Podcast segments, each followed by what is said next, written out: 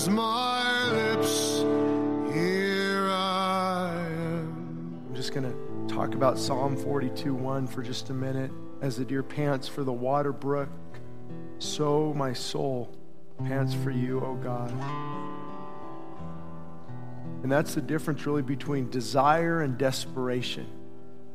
Because you can have a desire for something, but until you're desperate, it's going to be hard to find that, that, that, that longing for God. That, that, that's what sets the difference. I, I'm, I'm thirsty somewhat versus absolutely famished, and I have to find that water. And guys, I'll just I'll shoot you straight. It's either revival or we die where our nation is.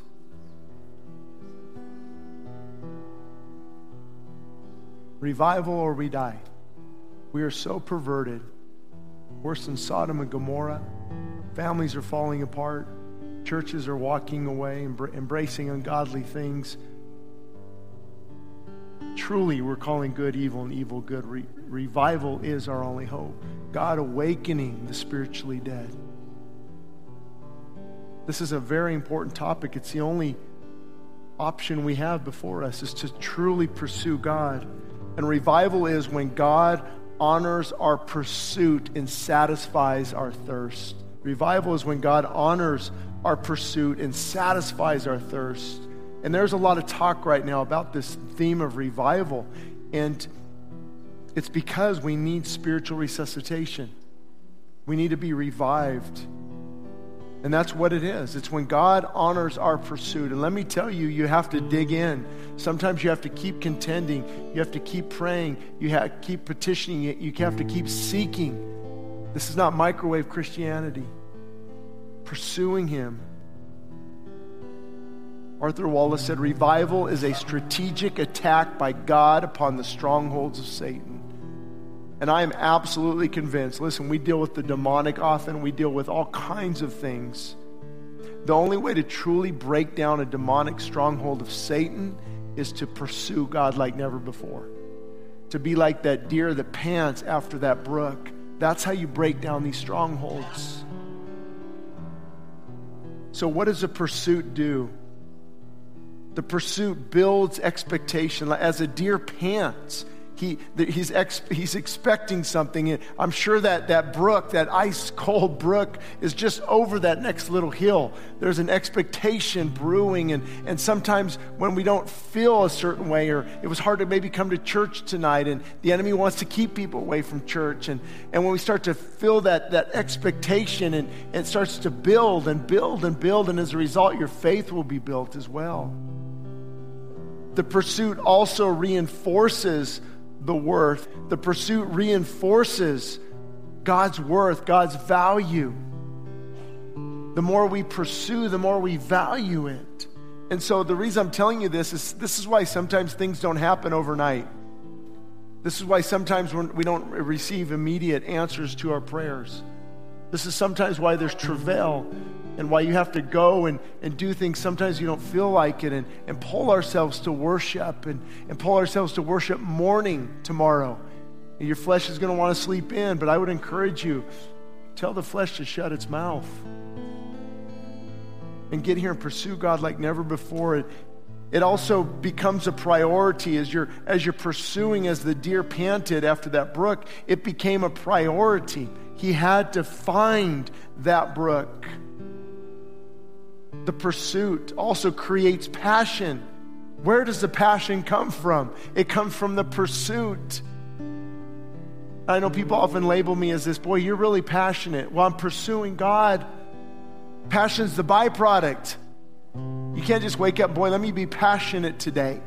Passion comes from the pursuit. As I'm pursu- I've got to find that living water. I've got to find that brook. And as you develop that and, and pursue that, that's where the passion comes from. Also, the pursuit gives us a, a deeper appreciation of God and His Word and standing on His Word. And the, the, the, the, language, I mean, we have to unpack the Hebrew a little bit, but as the deer pants, uh, means he's, he's got to find this water pretty quick. panting. He's, he's, I'm, I'm, I'm, I got to find this. Have you ever been there? God, you've got to answer. You've got to answer. And there's, a, there's an appreciation.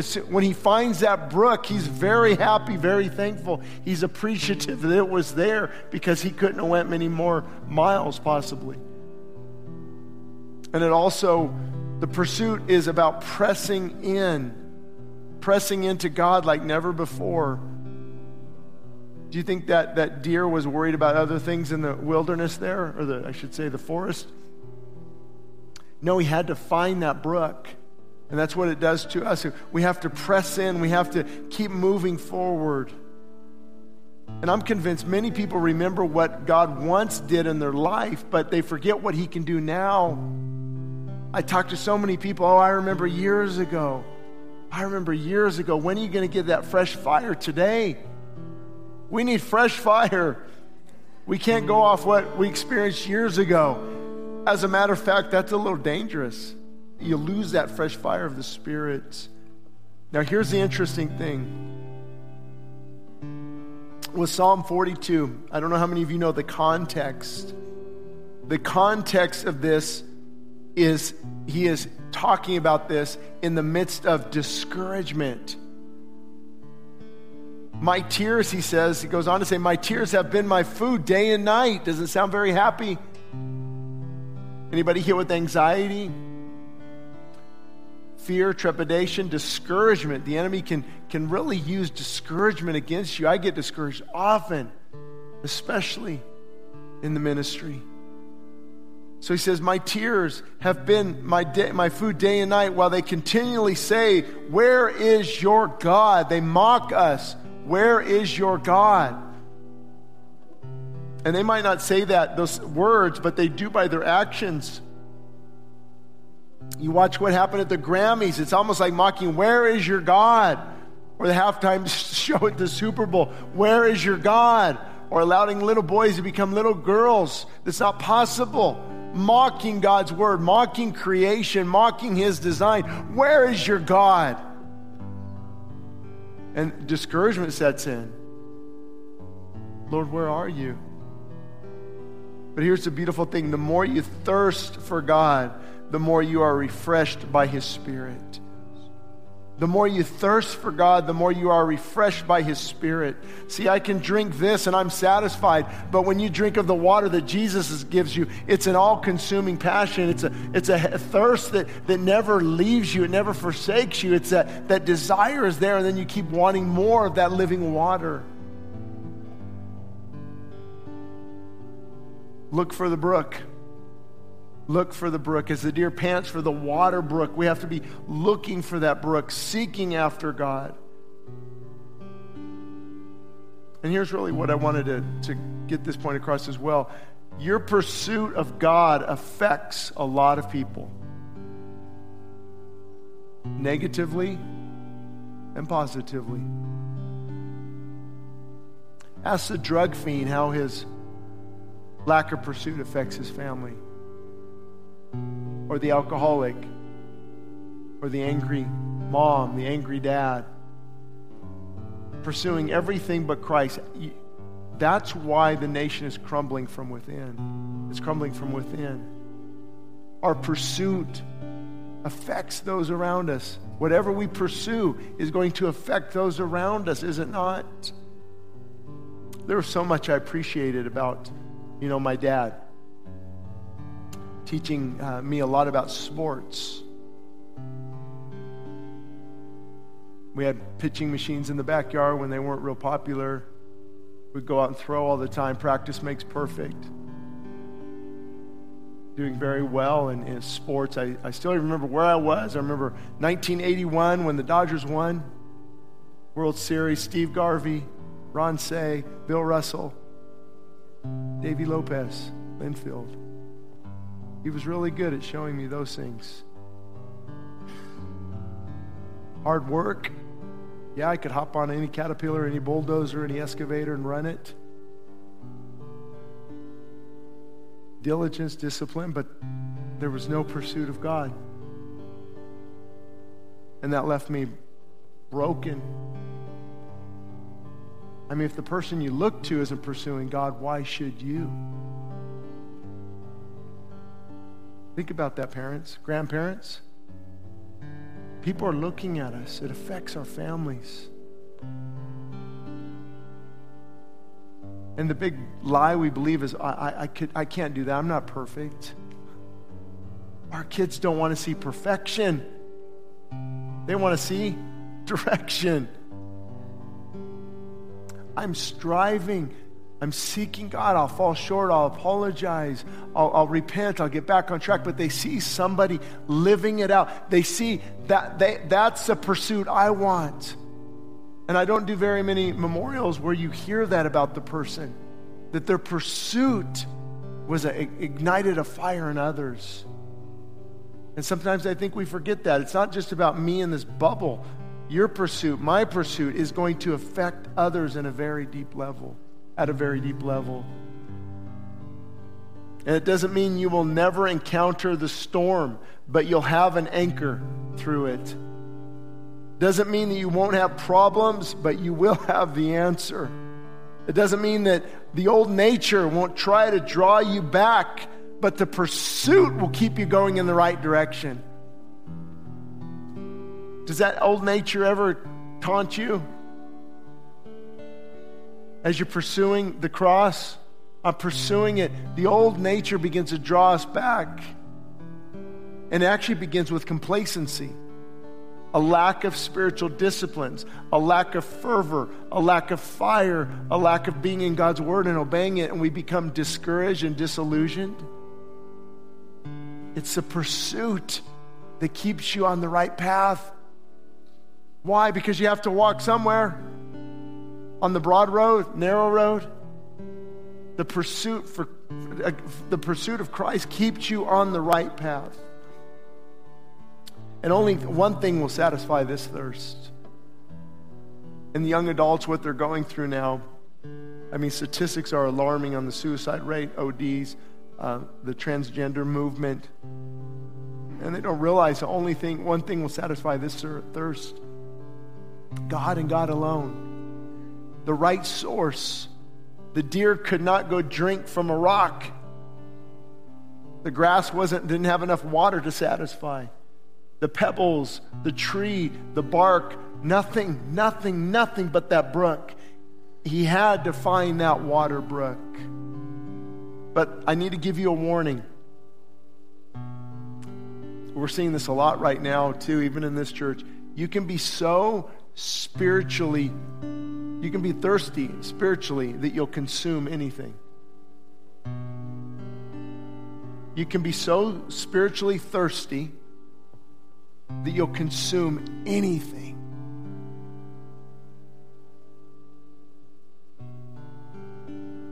And that's why we see all these movements towards New Age or uh, magic and Satanism. Satanism is, is, is really exploding. I don't know if you've followed after school Satan Club in schools and so Tehachapi just had that and, and uh, other places. because they're so thirsty. They've got to consume something. So be careful. This comes with a warning label drink from the right brook, the healthy brook, the crystal living water. It's been said that the early church, the early church wept, they worshiped, and they waited. That's a great combination, folks. They wept, they worshiped, and they waited. You can't force tears. It's not a good idea, obviously. But what's hard for me to uh, really understand is where is the anguish in the church today? Where's the brokenness? Do, do we see what's going on around us? Do we, do we see the sex trafficking at 11, 12, 13? Fentanyl overdoses? in our valley, hooked to crystal, alcohol. God's word is being mocked.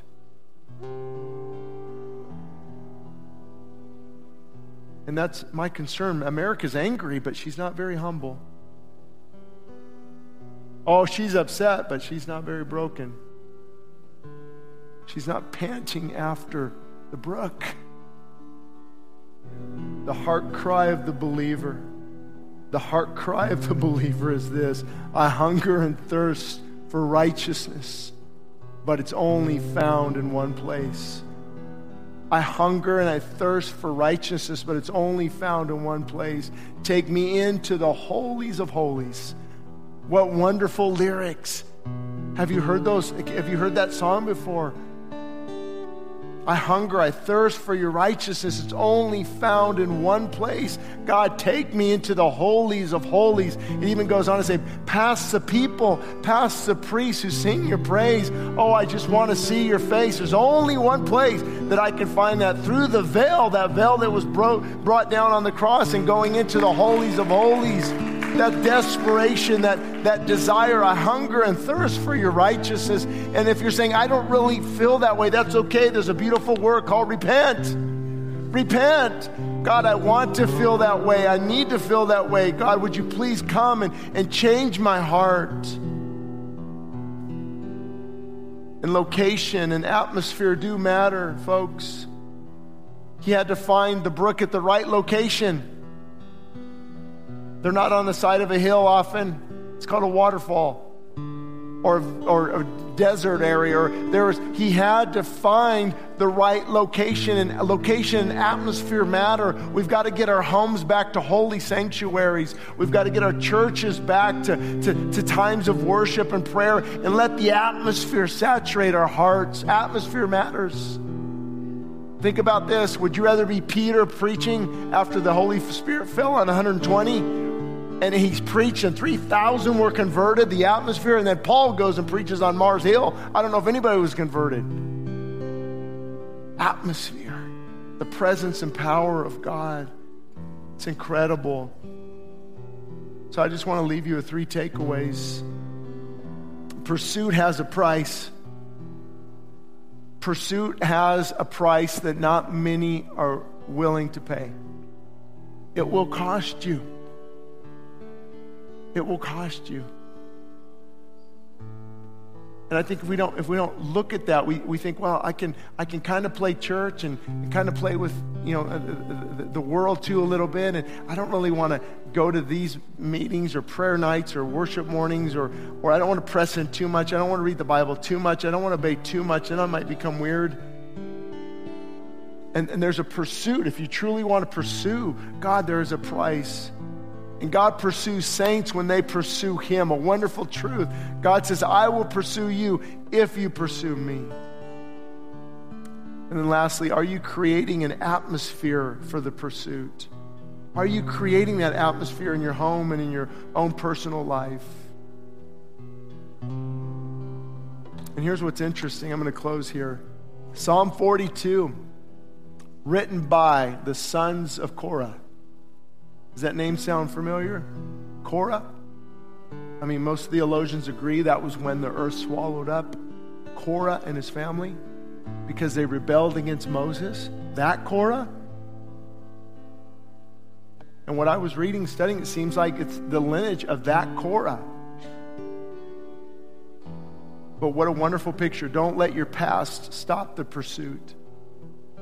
Don't let your past stop the pursuit. Don't, it doesn't matter if you came in here broken tonight or on the wrong path or distant or you, the brook is dried up. Anybody have a dried up brook?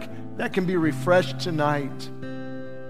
Psalm 96 Oh, sing to the Lord a new song. Sing to the Lord a new song Sing unto the Lord all the earth. Sing unto the Lord. Blessed be his name. And that new song is a something that's never been heard. It's a renewed or a fresh response. So here's the wonderful thing when, when we come back to the Lord and when we begin to seek that brook and we take of that living water and we're refreshed and, and we're filled with joy and we're, we're excited, we begin to sing a new song to the Lord. A, a, a fresh response comes out of it. Did you know that the majority of the church is stagnant?